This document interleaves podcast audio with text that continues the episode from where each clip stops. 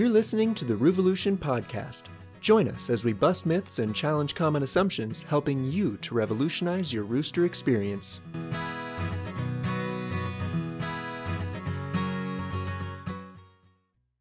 So, today we wanted to talk about one of the big challenges keepers face when trying to educate themselves, you know, whether they're a new keeper or an experienced keeper looking into an issue they're facing. Uh, one of the challenges they face is finding good information online. You know, you'd think with the internet and the connectivity and the number of keepers that we wouldn't have this issue, but it seems that so much of the at least readily available advice online is either incomplete or heavily biased or flat out wrong. Why is that? Well, there's a lot of things really at play here. Um, it's an interesting situation with chickens because, first of all, you know, they're an animal that's legally classified as livestock. Um, and we probably all sort of assume this, but unless you've really put a lot of thought into it, it can be easy to feel like that doesn't really make much of a difference when it comes to product availability or care information or any of these things. But that alone kind of sets off this chain where all of the subsequent information is going to be viewed through that lens. And we're also going to find ourselves in a situation where the studies that are being done, the research that's being conducted is actually restricted because of this. So, I mean, I suppose the first factor that plays into this is that there just really are very few safe options for treatment for chickens. This is also, of course, impacted by the lack of research and the lack of studies, particularly for pet chicken keepers. So, because chickens are often classified, you know, as just a food producing animal, there's not only legislation in place that prevents certain things from being used, certain treatments from being given to them, but there's also absolutely no money as of right now really to be made in developing new treatments or studying these things, studying side effects. Well, that's because 99% of chicken keepers are not seeking to get a full life expectancy out of their bird, right? Right. The pet keeping uh, hobby is really very new. And so historically, the only concern that anyone really had when it came to chicken care is keeping them alive up to the point of processing, or in the case of laying hens, doing things like preventing pecking injuries in close quarters. Um, there was really just no interest in looking into like health um, when it comes to longevity. There was no interest in looking into, for instance, how to treat internal parasites that they would never be exposed to in that factory farm setting. They don't go outside. So you're not going to wind up dealing with the same things as a backyard keeper does. And for so many pet keepers, veterinary care is either inaccessible or simply unaffordable. And even so, if it is accessible, oftentimes even that is uh, strongly biased towards you know that livestock mentality. Right exactly. So the depth of experience that they have in treating for things is going to be really limited you know? you really have to find yourself like an avian vet as someone who specializes in birds Right. And so where we're starting at really is that we've got this animal that the only interest that has historically existed has been in keeping them alive and healthy enough to process and sell, you know, for meat in stores or keeping them in good enough condition to continue producing eggs. Well, so in you know, I think it's important to mention that you know for hens that might only be two or three years, right? And in most cases, for for roosters, for meat birds, yeah, about four months four usually months, would be processing time. Yeah. And so this is the thing, you know, we have a lot of information on what is required for like calcium needs. We have a lot of information on things like feed efficiency, um, what to feed them to minimize the amount that they need to eat. Um, but all of this stuff is very, very heavily driven through a lens of resource, not a companion animal. And when it comes to roosters, the situation is actually far more dire because, again, in the meat industry, they might be allowed to live, you know, just those four months, but we're never going to see anything in terms of like heart issues or, you know, gout developing from eating excess calcium. We don't really um, have a lot of information on what goes into giving them a long life because they're never planned to have one in the first place. The birds who are born into the laying industry and wind up being male are gotten rid of immediately. Um, they don't even make it past a day or two old. So there's just really zero interest in this topic. And unfortunately, that leaves keepers in a really tricky situation because we really kind of are flying blind. We're having to rely on not only just the personal experience of other keepers, but further, that's been restricted to things that are not tested and not studied and often things that were never intended to be used on chickens in the first place. It's kind of a MacGyver situation where we're just taking the things that we hope if we throw enough stuff at the wall, something's going to stick, and then that gets replicated. So, in this day and age, of course, we have a lot of these online communities. We have a lot of places where you can go and you can get seemingly a very fast consensus from a lot of people on what the best option is and what works. Um, but something that I see come up all the time, and I think we've mentioned this before, is that when these questions get asked, they're usually asked in such a brief way. I mean, something literally as simple as, My chicken is sneezing, what do I do? Um, and then it's followed up by just a ton of people coming in and giving essentially a diagnosis based on nothing but that. I've seen cases where, you know, someone says that their chicken threw up and it's the middle of summer and there's all these people saying that they've got sour crop or that they've got some other serious condition. And I'll come in and I'll ask, okay, well, what had the bird been doing just prior to this? Are they showing any other signs of illness? Uh, take note of the season. It's summer. Have they been hot? Is it hot where you live? And sure enough, they come back and they confirm that just prior to this, they had been drinking a ton of water. It's roasting where they are. And no, they haven't shown any other other symptoms and it was just one time and it hasn't happened since. And of course, you know, if you've looked into crop function and all of these things, it's not uncommon for a bird to drink a lot, lean over, and sort of leak that back out. Um, so nothing horrible is going on here, but you've got people saying, you know, to tip them upside down and force them to throw up to clear out the crop and to put, you know, Monistat down their beak and all of these things that, you know, maybe with something like the Monistat in the right situation would be the right course of action, but not when the bird just had a lot of water, you know? So we get into these situations where these common questions that come up, there develops this sort of echo chamber. If a bird has scabs, it's fowl pox. If a bird is coughing, it's respiratory infection. If a bird has discharge from their eye, it's always going to be some horrible, you know, infectious thing that you have to either, you know, cull them or remove them from the flock. And nobody really seems to take into consideration all of those lesser explanations, like they may have just gotten something in their eye. Is it dusty?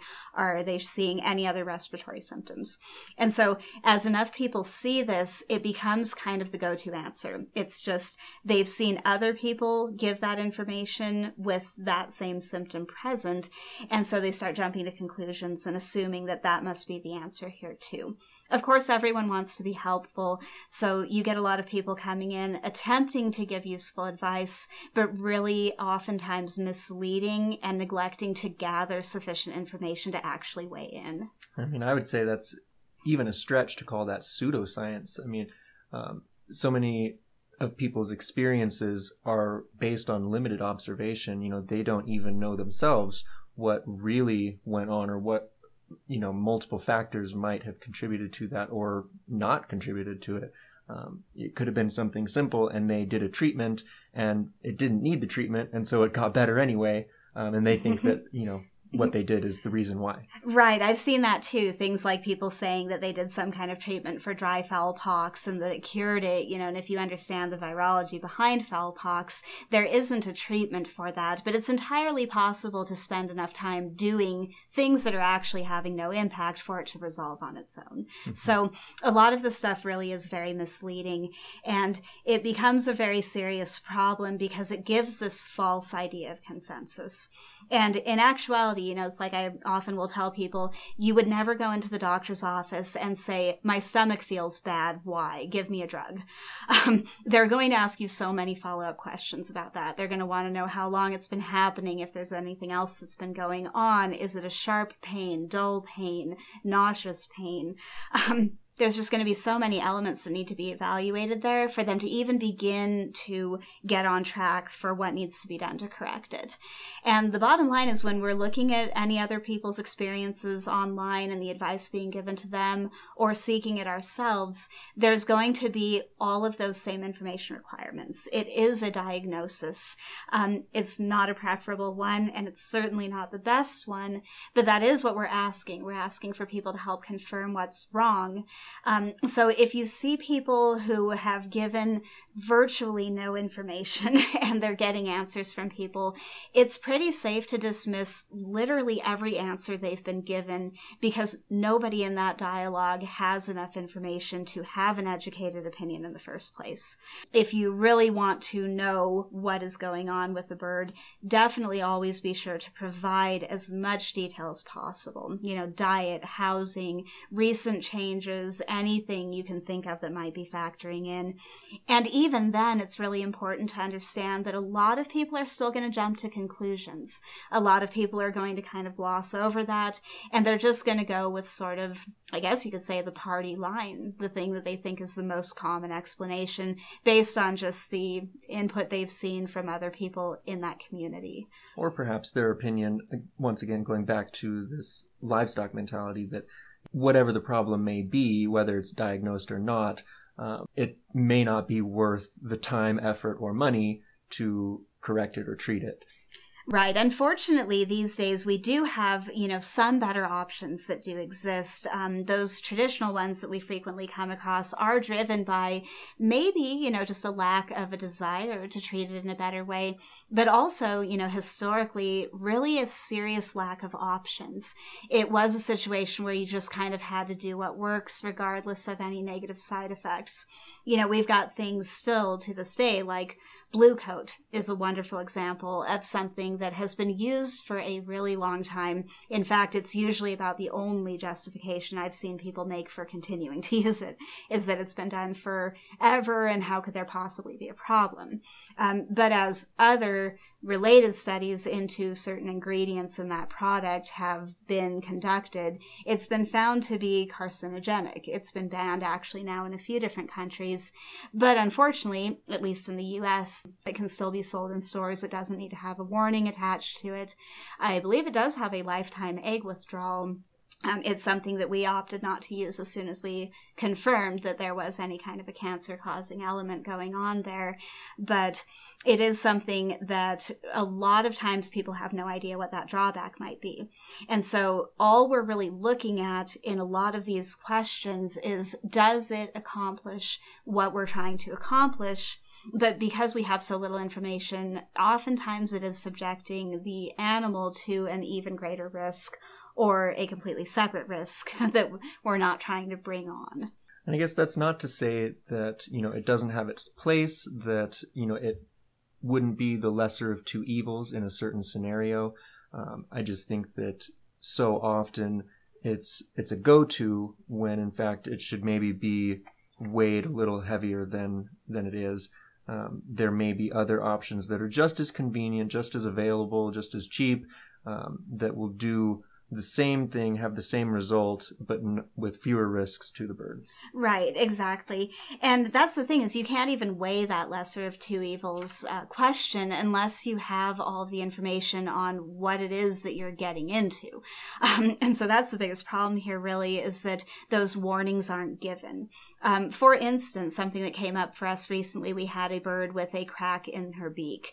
And it was in a position and it looked to be the sort of situation where if it wasn't stabilized and if it was allowed to be worsened, it could have wound up extending and compromising her beak to the point that she could have lost her ability to eat.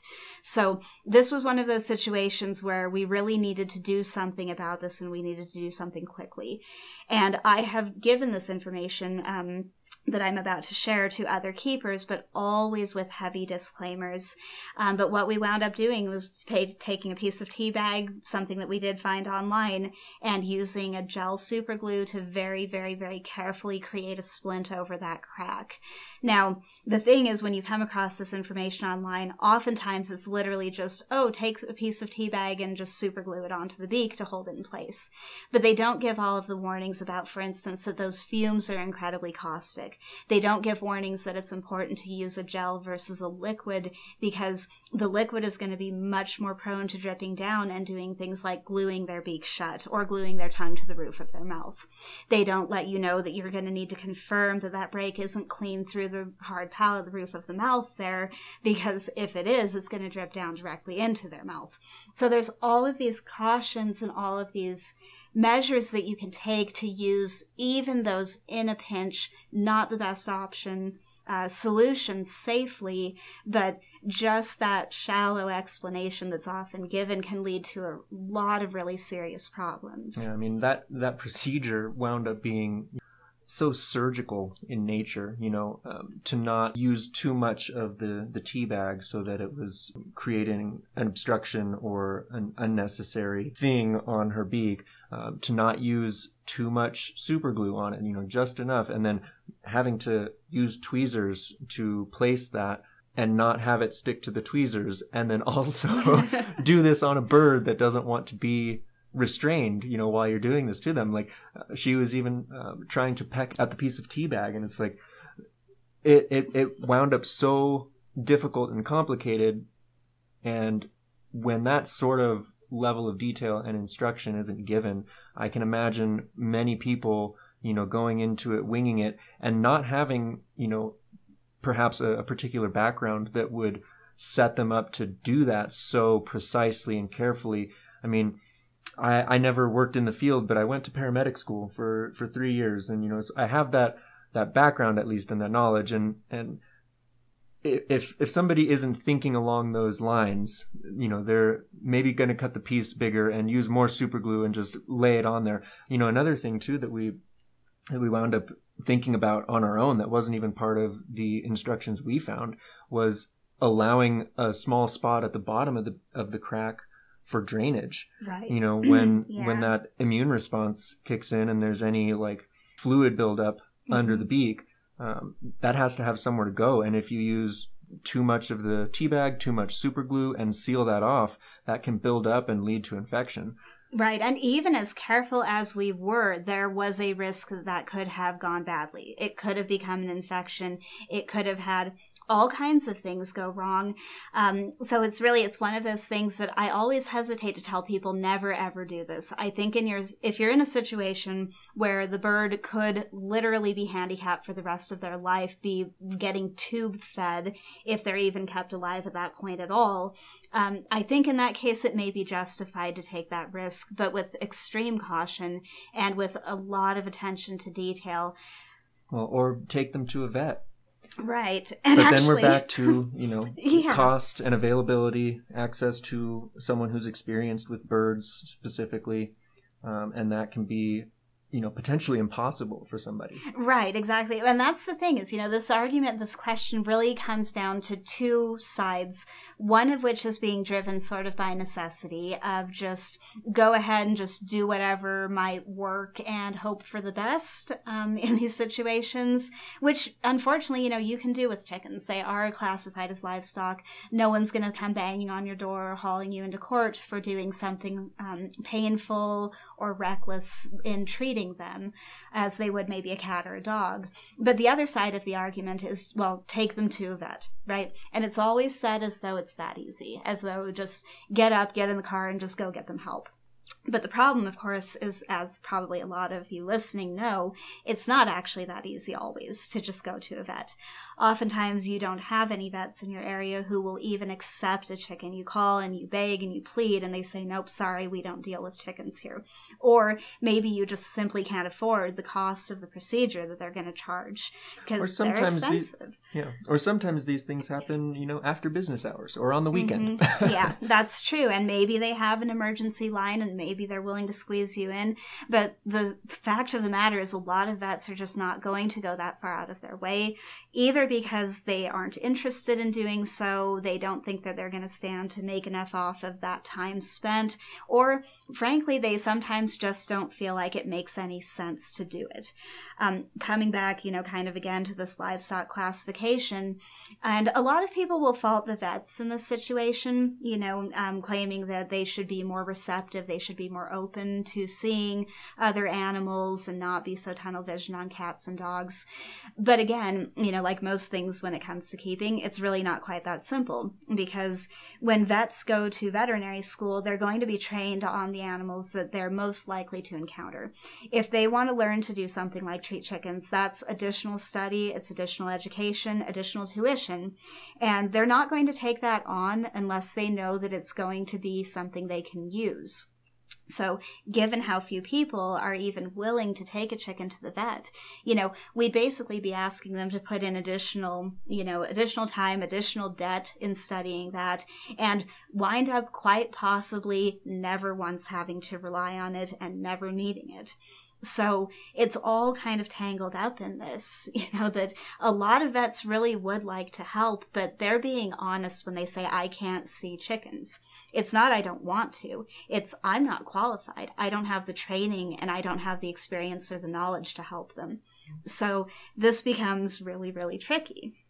I will say the you know maybe the next best thing is like we said earlier an avian vet, someone who does specialize in pet birds because um, there are plenty of those. You know, lots of people have pet birds, parrots and parakeets and and the like, and mm-hmm. not a ton, but many vets do um, get into that sort of specialty.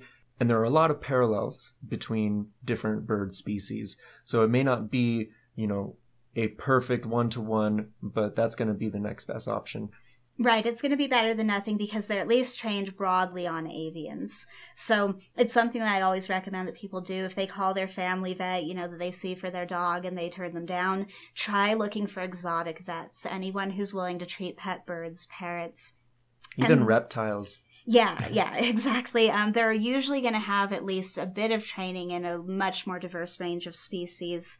Now, there's still, you know, the issue of whether or not you can afford that treatment. So, really, truly, a lot of keepers are in a position where it's let the bird just struggle, euthanize, or you know, that's about it in some cases, or use these methods that are really kind of just winging it.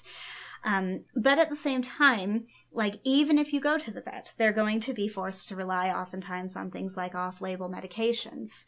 So this again comes back to the industry-driven research and product availability. There is absolutely no money to be made by the farming industry, by at least the um, mass produce, you know, the factory farm industry in treating things like tapeworms is a a perfect example that we've had experience with. There is literally no tested and approved drug on the market for treating chicken tapeworms. Every single one is going to be off label. And you might be thinking to yourself, well, hold on a second, because isn't there one in particular that is supposed to be effective? And yes, there is one that is no longer effective.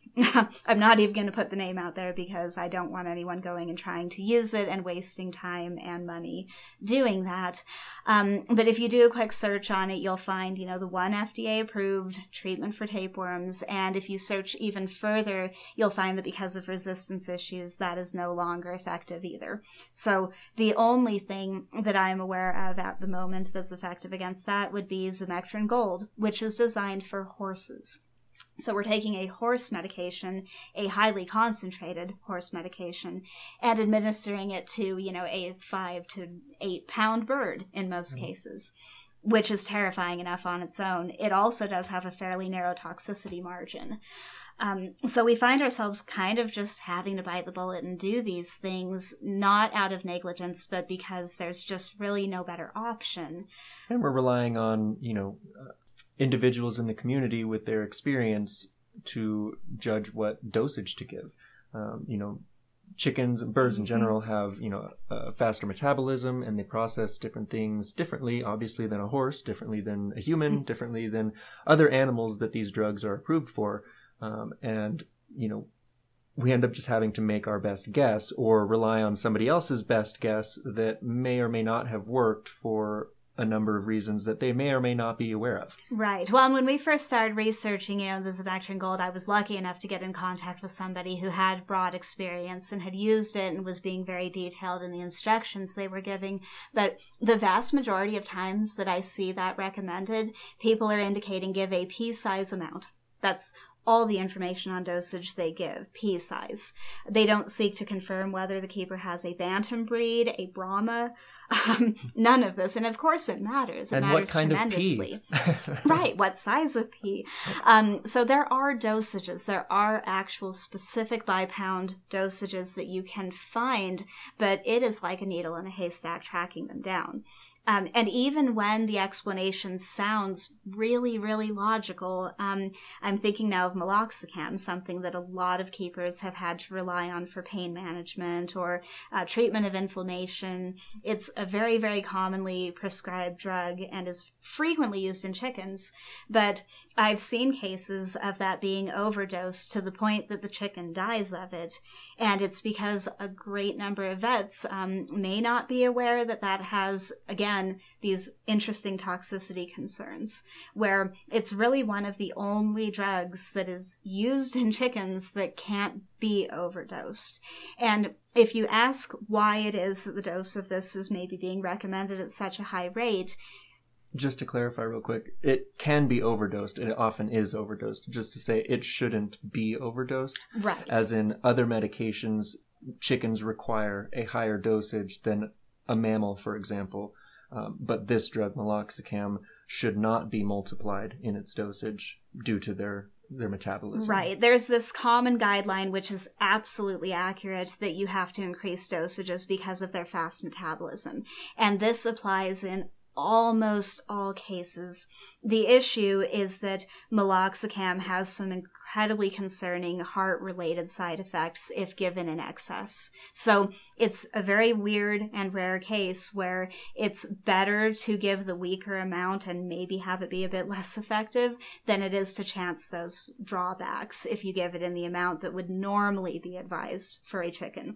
And you'll hear very educated people, you know, come in and say that this is perfectly fine and oh no, no, it has to be a really high amount because they're a chicken without recognizing that there is a particular concern with this specific drug. And again, if you dig around enough, you will find this information, but even in the cases where the um, advice and the support being offered for that advice is very compelling, we can still have these problems. So, you know, to put it generally, when when you're seeking information, you really have to be skeptical to such a high degree. You know, you have to become your own researcher, your own doctor, um, or rather, your your own chicken's doctor, um, and and do that research. You know, you can't just take the first result on Google. Um, please don't ever take the first result yeah. on Google. Um, furthermore, even when you find a piece of information that, like you said, sounds and looks, for all intents and purposes, uh, trustworthy, still be skeptical. You have to find out for yourself how they came to that conclusion. You need to do additional research, you know, look up studies and um, and and papers published in you know medical journals. Um, look to other species, research in species, uh, other bird species, research in humans. Even um, you you kind of need to do your own education as far as like you know anatomy and physiology and learn how certain things are interacting with other things in a body so you have a better understanding of why somebody is advising this for this reason um, I don't know. It just it's so much more mm-hmm. complicated than I ever thought it would be. Yeah, well, and when we started out, you know, we were expecting that it would be as simple as just, you know, searching for that answer, right? Just do a quick search. What's the best kind of bedding to use in the coop? You know, and it's really only because I have a tendency to be more paranoid about these things that we started doing a bunch of searches to just try to absolutely double and triple check. And we started finding that so many things that are used all the time and regarded as harmless really truly aren't. Um, there's decent reason to believe that pine shavings have some of the same concerns, not as severe, but at least some of the same concerns as cedar shavings, which of course have aromatic oils that can cause irritation and are never recommended for use in a chicken coop. Mm, um, can cause things like long term like scarring in the lungs, right? Mm-hmm. Um, and and I, I see them being recommended uh, pretty regularly. Right, or like diatomaceous earth is another one. You know, we picked up diatomaceous earth, we picked up Blu-Kote, and thankfully found all of the concerning information about it before we ever had a need for it. So it's still sitting there in our laundry room unopened. I guess I hate to throw something away intact, but it'll never be used because it's just not worth that risk. We've had to basically, you know, implement workarounds. We've done things like add food coloring, blue food coloring to, you know, an antibiotic ointment to apply to an injury. It has the same color masking effects, although I question how effective that actually is. Um, we haven't done it regularly, but there always really are workarounds for this, and it may not always be convenient to access those or to identify them. But we've at least found that it's absolutely worth the peace of mind and the ability to avoid all of those other related problems. I mean, we had to jump through so many hoops to get the right kind of sand for our coop because it was literally the only option we could find that didn't have some kind of a health or safety concern. Yeah, when we were looking into that, you know, there there isn't at least as far as we could find, there isn't a readily available bagged sand option that you could get at Home Depot or even any of the nurseries or garden garden centers that we that we could find. Um, we ended up having to go to the local quarry where they have you know the different minerals and gravel and sand and and this particular sand that they offered is just called construction sand and it's used in masonry and creating concrete. Um, but it was the only thing that is coarse enough to not create a respiratory issue um, and is washed naturally with just water and no chemicals. And those were like the two main factors that we were we were looking for in a bedding. Right, and having enough diversity in the grains to avoid clumping and creating blockages in the crop if they eat it. You know, and same thing there. If you go online, you're going to see plenty of people saying, "Oh, I've used play sand for years and I've never had a problem," and that can be true, and it can still be unsafe because that's not going to be an issue unless the bird actually chooses to eat any amount of that sand if they start using it as a grit source or something. And we all, as we all know, you know, chickens are all individuals, and some of them can be pretty weird. very true. They're very unpredictable. So you know, you never assume that your chicken isn't going to do an insane or unnatural thing. Um, we've all seen how they respond to styrofoam. So you know, or people saying that they know what to eat and what not to eat. You know, in some cases, yes. In other cases, no. Um, so it's really really a lot like, you know, having a young human child. Never assume that it's not going to be a problem. Always look first for the ways in which it could be, and then look for options that avoid those dangers.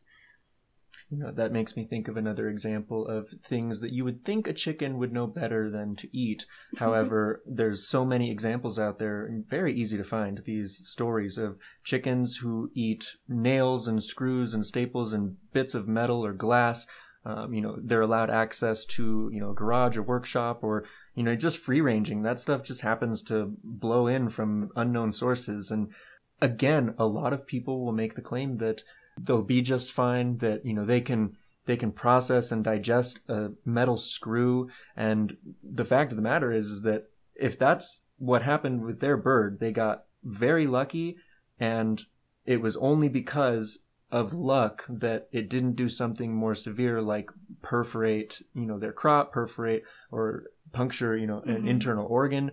Um, so so many other stories you find um, keepers who have actually gone and had a necropsy done or x-rays done while the bird is still alive but suffering and you know come to find there's a bundle of screws in their gizzard and you know that's that just can't possibly be something they could deal with and be okay with. Right. Oftentimes it leads to hardware disease, actually, is what it's called. Um, and that's kind of a slow progression thing. So it's entirely possible, especially in the case of roosters. They might be taken by a predator, lost to some kind of heart failure or, you know, other reasons far before those symptoms would ever develop. Um, but again, you know, nobody's situation is exactly like each of ours. You know, we've all got our own goals, our own concerns, our own aims for how healthy and how long we want to keep these boys around or our girls. Um, and a lot of this really, really does rely on that. You can't take the advice of somebody who's planning on just getting rid of their rooster in six months saying, oh, well, I haven't had any problems. Um, it's really, really important to make sure that you confirm that the people that you're talking to are on the same page, they're working towards the same things, and they're asking the right questions. You know, anytime that someone comes in and says, Oh, this is fine because I've never had problems, or that's not a problem because they're acting like they're just fine. I mean, shoot, just the other day I came across a post someone had made. They were um, holding, and if you don't want any images put in your mind of any kind of graphic injuries to birds. Um, just skip ahead, maybe like, I don't know, I'm going to have to guess here, probably like 15 seconds or so uh, in three, two, one. This keeper was holding the bird by their legs um, on camera. The bird looked utterly horrified, and they had apparently been gotten by a dog. They had had their wing ripped off to the point that their wing bone was sticking out completely exposed about four inches. Um, hopefully this is a safe point for anyone who skipped to come back in but the bottom line here is that the way that they were depicting this was that the bird was eating and drinking and seemed quote fine. Um, and this is not something that you would ever come across in any species other than chickens. I can't even imagine someone going to a dog forum with a similar situation and going, well, they're eating and drinking and they seem fine. Is it okay to just see what happens? Um, no, that is a medical emergency. That is going to be a systemic bone infection in very short order if it isn't already, not to mention that the suffering and pain that's being experienced in that situation is astronomical.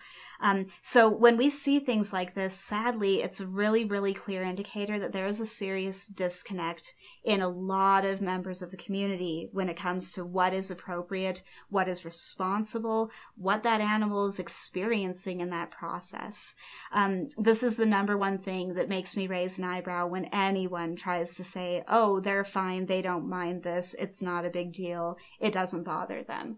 Um, if we can look at a situation like the one I just described, and anyone out there is going to, um, with confidence or comfort, describe that as seeming fine, you know, we've got a serious problem here. Mm-hmm. And you know, all of this isn't to say that we have all the answers. You know, we try and do our best to give advice and point people in the right direction. But all of this said, you know, if if you ever get advice from us, we strongly urge you to do further research as well and make sure what we're saying applies to your situation and that we haven't missed anything because we are fallible too. right. Well, absolutely. That's one of the things I always tell people is do not just take my word for it. Go confirm, verify, you know, see if there's any other questions that you think of that you need to ask and I will do my best to answer them. Um, it's always going to be a process of independent research, unfortunately, just because of the situation being what it is. Such um, often misguided consensus stuff, um, stuff like dipping their legs in gasoline, you know, to treat for scaly leg mites. Sure, it might work, but don't for an instant believe that that's good for the bird or that it's the best option. And if you care about your bird as a pet and you don't want to do anything that would expose them to discomfort or harm unnecessarily, always have that on the back burner of your mind that a lot of people out there are not taking this into consideration. Um, even vets I hear so many stories of people having to practically fight with their vets to get medical care just because the vet feels like it doesn't make any sense. It's easier to just euthanize. Um, it's going to cost money or take time to help them recover. It's just such a radically different perspective. Um, so, one piece of advice I always give to people is when you come across any recommendation when it comes to chicken care, ask yourself if this is something you would ever entertain for a cat or a dog. If this is not the way that you would go about treating a cat or a dog, if you would be horrified to see that recommendation made for any other species, there is a very good chance you should reject it out of hand for this one. I can't think of a single thing that could be recommended for chickens that is an appropriate or compassionate uh, treatment option that would generate that kind of shock or outrage with another animal. There may be things that wouldn't make sense with another animal because of just individual physiology, different species. But, you know, things like in the case of a very grievous injury, just, you know, rinsing it off with saline, spraying it a few times a day and seeing how it goes. You're just never going to see that recommended for anything else. You know, even horses, I'd frankly be shocked if even cattle um, were regarded with such yeah, dismissive attitude, likely just because they're far more expensive to replace. You know, I really do think that there is an element of seeing chickens as sort of disposable and just easy to get another one, not much of an inconvenience. Well, and unfortunately, you know, a lot of that is driven by a lack of connection. Um, the keepers who who view it that way typically don't take the time to see and get to know the the personalities of the chickens and you know come to love them and that's that's really the difference so you know if if you love your animals of any species chickens included definitely be skeptical of the information you're seeing. You know it makes me think of another example. Just because someone is popular or a certain um, a certain piece of advice is popular just because it's on TikTok and has a million views it doesn't mean it's the right thing to do. You know, one of these things that I see way too often and getting repeated by other, you know, quote content creators on TikTok and YouTube is uh, holding the bird on its back. They, so many people are claiming it calms them down. It makes them, you know, docile and, and, oh, they love it. They just fall asleep and it's actually suffocating them. Like, you know, the, the chicken's lungs are on their back and they don't have a diaphragm to, to open and close them. So when they're on their back, they're, the weight of their organs is pressing down on their lungs and they're literally like holding their breath or, you know, suffocating. And, you know, if you happen to turn them back over quick enough, they may not die, but uh, I guarantee you there's a lot of people out there not admitting that they did that and wound up with a dead chicken. Right, that's a very fair point because you see a lot of people saying, "Oh, well, it's not a problem," and it, meaning, of course, that they didn't die. Um, but of course, it's still going to be a very unpleasant and stressful experience for the animal. Um, and their responses are misleading. You know, as we've talked about before, you really can't assume that they're going to react the way a human would to these things. Um, it's like you see on TikTok quite a lot the idea of drawing a line, holding them to the ground, and drawing a line, and they get hypnotized, is what it's often depicted as. What's actually going on is something called tonic immobility, which is a very, very severe fear response. It's, they're essentially going into a catatonic shutdown state because they feel, for whatever reason, like death is imminent. And tonic immobility is something that has been widely studied. There's a great deal of information on it. But to just look at the video, you know, from a human lens, it really looks like just a silly thing. Oh, those goofy chickens lying there for no reason. Um, if something seems that odd, probably there's something more going on. you know, it's usually a red flag and it's worth further investigation. Um, if it looks like it's just something very, very quirky, I always take that as a sign to kind of try to figure out what's actually happening. Yeah. And usually it's not very pleasant, whatever it is. Definitely. Just wanted to reiterate, you know, don't believe everything you see, um, whether that's from us or from some popular TikToker or YouTuber. Um, and I just really want to ask this of you uh, of you all you know if you have the opportunity if you can take take the time to do so one of the biggest ways you could help the the world of chickens you know out there is to call these people out. Um, please do leave a comment on their on their videos. Let them know what they apparently don't know or what they're refusing to acknowledge um, it's dangerous for so many birds, and the fact that it just gets millions of views and likes and shared around is making the problem so much worse. Right. And you might be, if you do that, you might meet some resistance. You're probably going to have a few people come in and try to say that you're overreacting or, you know, question that. But something that I always try to remember is how many silent readers are out there. For every one person who tries to argue or um, get combative about these kinds of points, there's going to be quite a few more who just happened across it, saw it, and took it upon themselves to look it up and become educated. So a lot of times those people are not there to get into the mix. They're not there really to engage. They're just there to learn. And you're not really going to see much evidence of them, but they are out there. And I've had plenty of situations in which they reach out to me privately, you know, through a direct message saying, thank you so much for mentioning this. Um, it can be a really hostile community out yeah. there. And a lot of people aren't very interested in putting a target on their back, you know, by uh, jumping in and picking sides. They'd rather just kind of keep to the sidelines. But they are watching, they are listening, and they are receptive. And you know, uh, let's be fair. You know, if if you've done this, you know, we're not we're not judging you. Again, um, so much information out there just can't necessarily be trusted, and it, it's very easy to to be convinced by something that hasn't been studied enough or looked into enough by the person sharing it.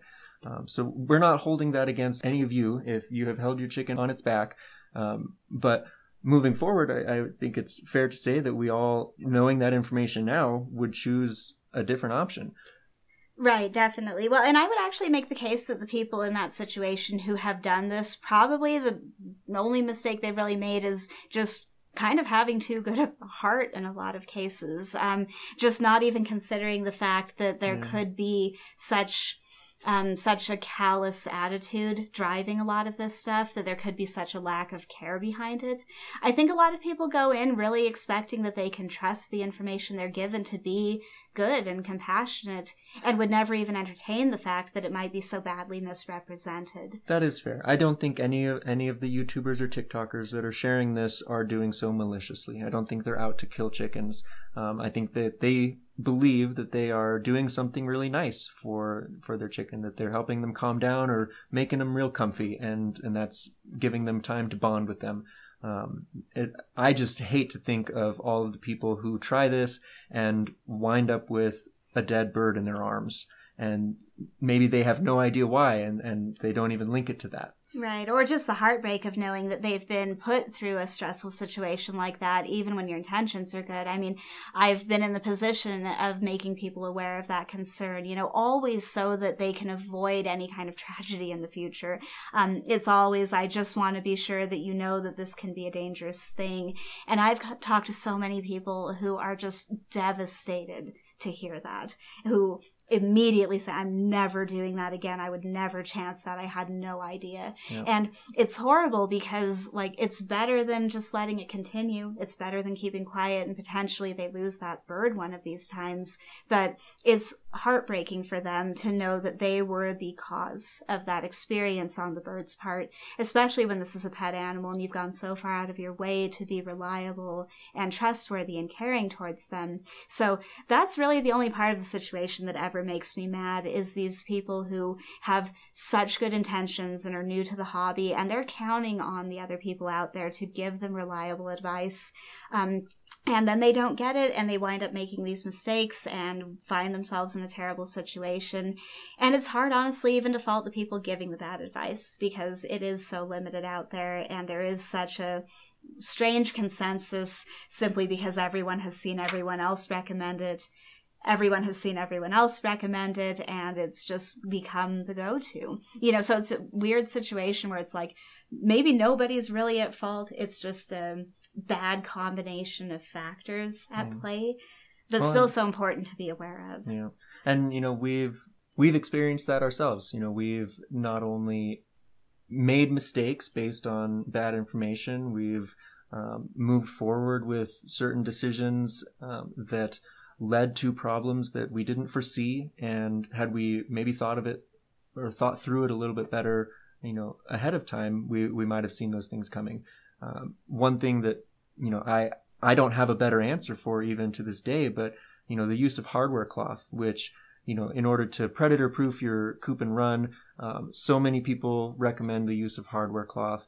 And, you know, I, I would probably still recommend using it as well versus other options um, as far as predator proofing. However, um, it has been the cause of multiple injuries to our mm-hmm. birds. Um, the cracked beak, which we referenced earlier, uh, was due to hardware cloth. She got her beak in there trying to peck at a plant on the outside, and when she tried to pull back, it was at the wrong angle, and that's how that happened. We've seen toenails just come right off because they were running away from another chicken and like you know jumped off of the hardware cloth mm-hmm. and this mm-hmm. can happen with the quarter inch hardware cloth or the half inch hardware cloth and you know i i wish that there was a better solution and and if you have one, please share it with us.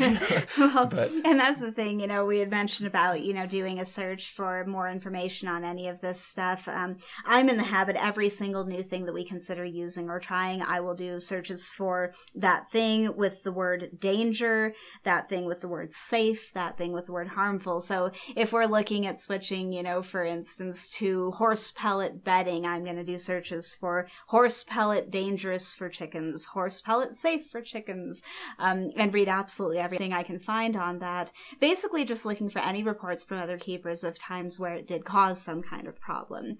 From there, you can evaluate, see if it might have just been um, a misattribution, that maybe that wasn't really what did it. It's time consuming, and the disheartening thing that you find is that 99% of things that you search that way, you're going to find some danger. There are dangers to having hay in the coop. There are dangers to using diatomaceous earth. There are dangers to using certain kinds of sand. There are dangers to heating the coop. There can be dangers to not heating the coop. Um, so it always boils down to again kind of this lesser of two evils thing but you really do always want to make sure that you know which evils you're choosing between. That's really the big thing um, because it's going to be a personal decision. You know, we've chosen not to heat our coop because we happen to live in a warm climate. It doesn't get horribly cold based on the breeds we're keeping. We were able to make an informed decision there, and we haven't had any issues from that decision either. Someone somewhere else, you know, who sees the warnings about coop fires may want to go the route of looking into how to prevent that hazard because maybe they need to heat their coop. Maybe they're in a really cold climate and they're keeping something that can't properly insulate, like a frizzle or something. So it's there's really never going to be one right answer, but there's going to be a lot of potential bad information that you have to wade through and evaluate and kind of become the expert yourself so that you can make a decision that's going to be best for you and your flock. Mm-hmm and like you said that that takes a lot of time and you know you you put in so much time in in research you know i i wouldn't be exaggerating to say that over the course of you know two years two and a half years you you've put in a few thousand hours um, you know a couple hours a day as yeah. an average you know yeah. across that whole time some days more some days less but um, and then on top of that, you know, the observation of the flocks and and then the engagement with the community. I'm not even counting that. Yeah, I mean, I've I have in some areas in particular, you know, research to the point where if I try to continue, I wind up just coming back to things that I've already read because there's just literally nothing else. Um, that's usually when I try to pull myself away. when I see that now I'm just rereading the same forum posts and studies and articles and uh, discussions that I've already poured over. But you know it's it's still really worth it. It's intimidating and it can be daunting. And this is really the sort of thing that's going to be crucial even if you have a vet honestly because you know we really have found that even the vets oftentimes aren't really sure because they're dealing with a lot of these same restrictions that we are. Um, they don't just have magically better treatment options necessarily. They don't just also have better studies to go off of. They're going off of those same ones. Um, so it's just it's tough all the way around. But we could at least give, you know, maybe a bit of a breakdown, just step by step, you know, for getting to the root of the issue, getting the best information to apply, which would start with first just being skeptical. Just because a lot of people are suggesting it does not mean that it's the right way to go about it. Um, you want to go ahead and independently confirm to the best of your ability. You're probably going to find that there's not a lot of formal research. Do what you can, you know, look to the closest species that you can. If you can't find any information there, you know, maybe even I've gone so far as to look up studies in humans, you know, for things like wound healing timelines before because I couldn't find anything more applicable than that in the moment. Um, you want to consider whether the person who's advising you actually has all the necessary information. Does your question depend on breeds being kept, climate, um, whether you're keeping both roosters and hens, just roosters, all of this if someone tells you roosters can eat layer feed and it's perfectly fine. Um, question what their goals are, question whether they're aware of those complications, um, question how they would confirm, you know, if that rooster is going to take years to develop problems and he's only a year old, um, probably a reason to raise red flag there and not trust that to be the correct answer. Um, remember also that you're probably going to find yourself feeling a little biased personally in some cases. It's really hard to see them out in their coop, you know, in the winter when it's cold. It's really tempting to want to do things like provide heating. You don't want to subject them to temperature shock. You don't want to subject them to coop fires in the middle of the night from all the dust getting in those electronic parts. There are some real concerns, and it really should come down to sometimes tough love is actually going to be the best and the safest option, but you're going to want to verify that that is the case in your situation. Um, just remain open minded and try to prioritize what's going to be the least likely to cause health problems or injuries or any of these things, even if it might be a little less cushy you know, we've had to deal with this actually with talking about maybe trying to pad our roosts and worrying about is that going to create a habitat for pests? You know, mm-hmm. they might like to have a cushy surface, you know, to sleep on at night. But if that's going to expose them to parasites that are going to compromise their health, that's where we may have to fall back and say, you know, it may just have to remain wood. Um, so if you do take them to the vet, if you manage to find a vet and you get in there and that vet is telling you that there's really not anything that can be done to help, really push that issue. Really confirm that they are viewing that bird as the family dog or cat, if that is their status to you.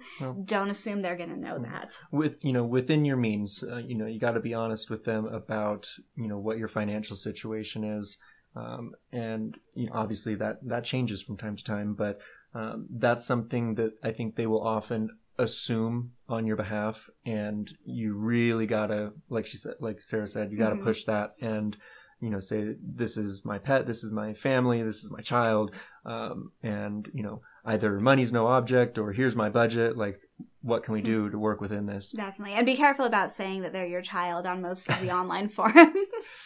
Um, yeah. Most people will take that and run with it and, you know, just really derail the conversation.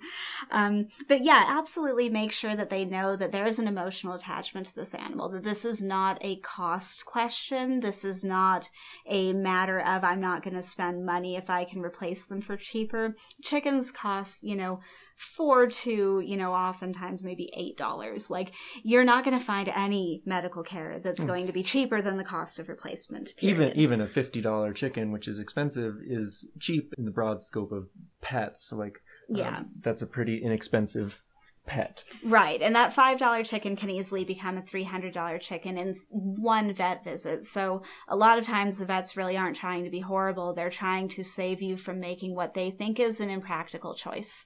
Um, but that isn't their call to make. And it's important to remember and not be shamed out of that. Never let anyone tell you that it's irrational or unreasonable to pursue the best care you can for your animal. Um, and definitely go in there prepared to make that point clear. Um, like like I said, never assume that they're already working from that perspective, even if they are a vet and even if they are used to treating family companions.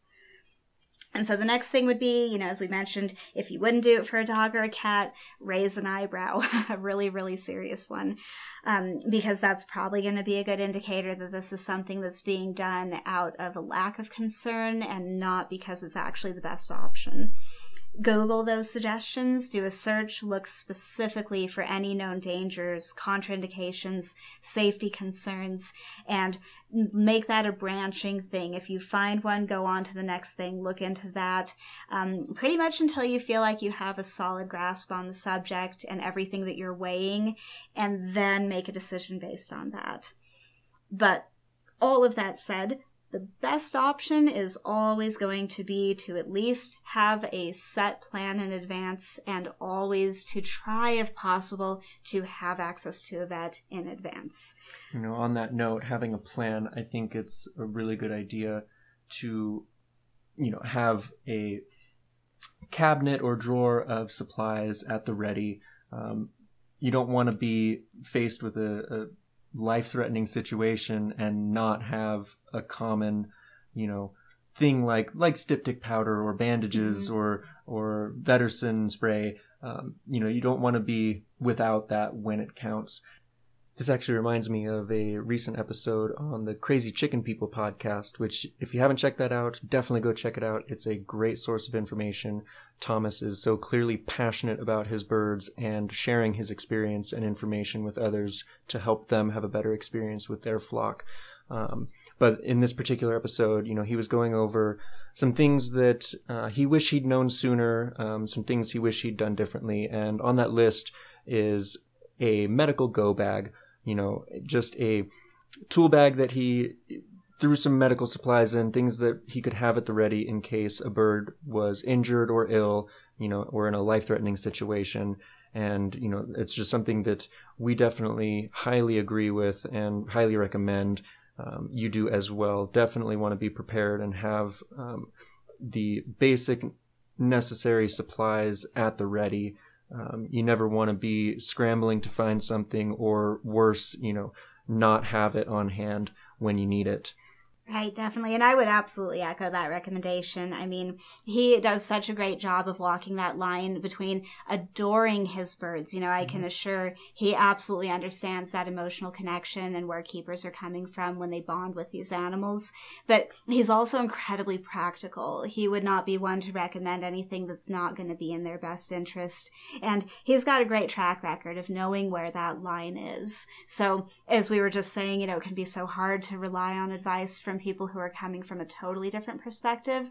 Yeah, check out Crazy Chicken People. He covers rooster, hen, you know, related topics, just everything chicken related. Breeding um, and hatching. Yeah, yeah, exactly. Very all kinds of things. Broad focus. And he's going to be one of those people that you can count on to understand the perspective that you have on it and to be in line with your ideals.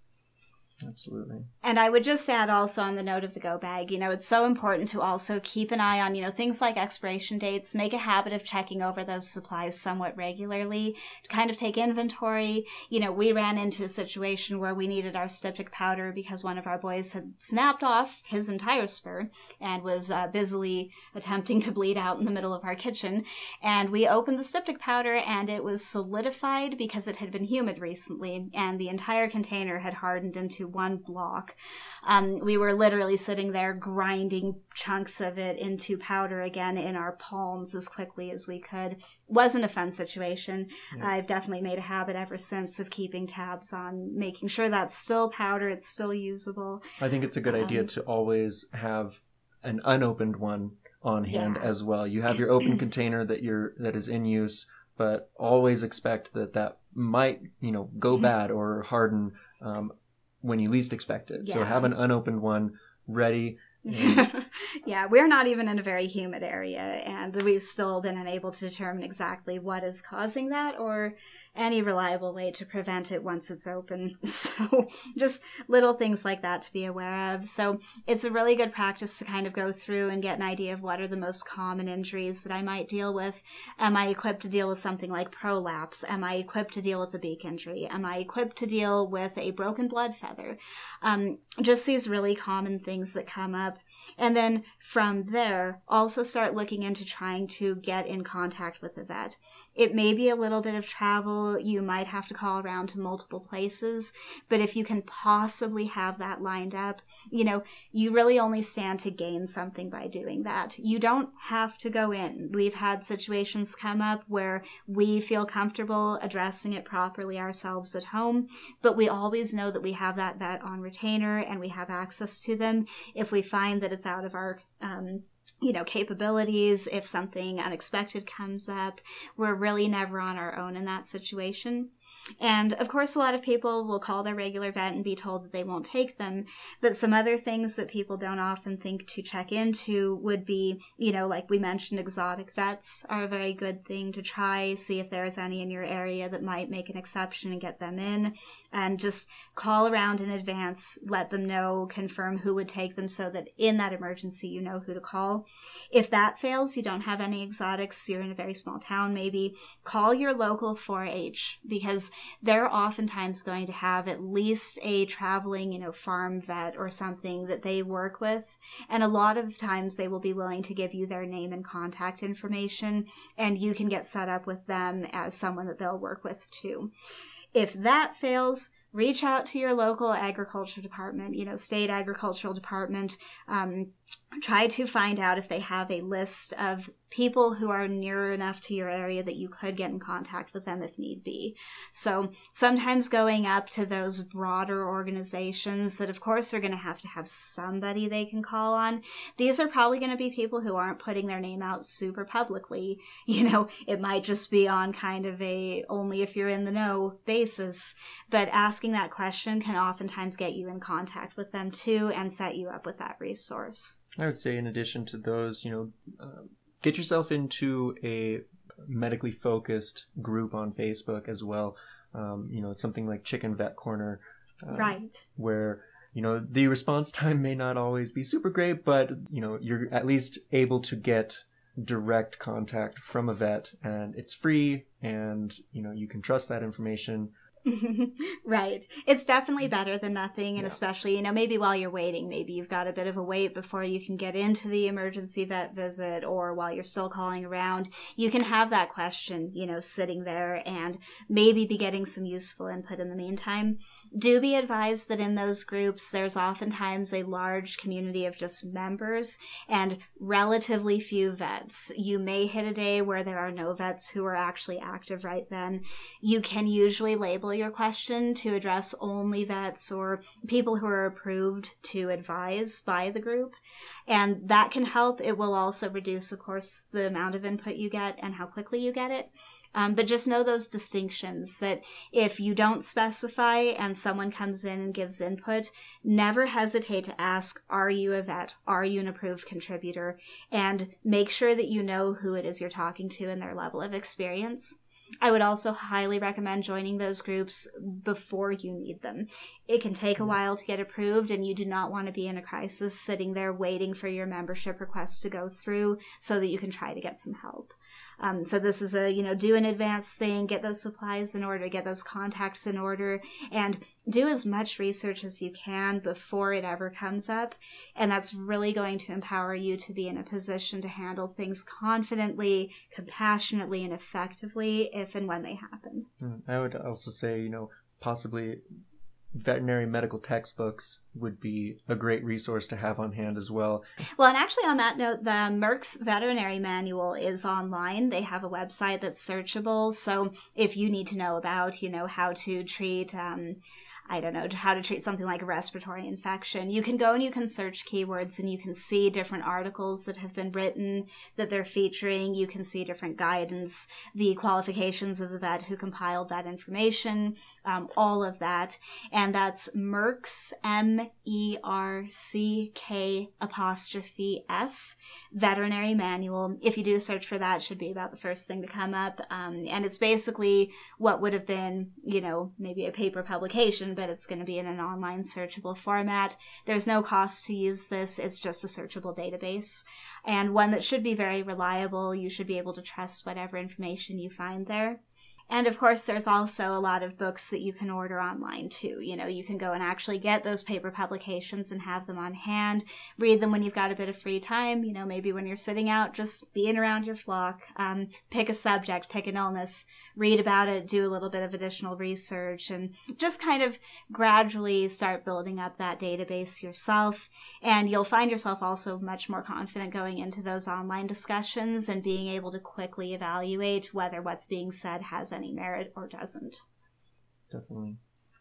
Another resource that I could highly recommend would be the Bitchin' Chickens blog, um, B I T C H I N Chickens. And that is run by Claire, who we have worked with uh, for quite a while just back and forth kind of writing some articles for her to feature and know well enough to say that she puts an immense amount of time into the research she does. She has incredibly high standards to only publish um, information that she has personally verified that she can stand behind. She has personal contact with a very very skilled vet who does a lot of care of chickens and has been able to work directly with her to confirm these things to make sure the information she's putting out there sound. So could definitely uh, reassure that that would be a trustworthy source. I would feel perfectly comfortable taking the advice of, you know, pretty much anything I read on her website, whether it's uh, treatment dosages or the way that diseases progress or effective preventatives. You're going to be able to count on the information you find there. And of course, Thomas's Crazy Chicken People podcast is going to be a great resource for all of just the kind of general care type stuff, how to view different issues, things to take into consideration. Um, these are going to be people who understand that connection and want to do right by their birds and are looking for all the best possible ways to do that. Absolutely. So, moral of the story is, you know, don't trust everything you read or see online. Um, do your own research. You'll definitely be glad you did. Um, and have a plan. Be prepared. Um, you know, have a go bag or a cabinet, you know, with supplies at the ready. Um, you never want to be caught off guard and unprepared. Um, and part of that is learning about the birds. So, so I think that's going to wrap it up for this week. Uh, thank you so much once again for listening. We do hope that the information was of some use to you. And, you know, if you have any questions, don't hesitate to give us an email or leave them in the comments. Um, but we just wanted to thank you again for listening, and we hope to see you again next week. Take care.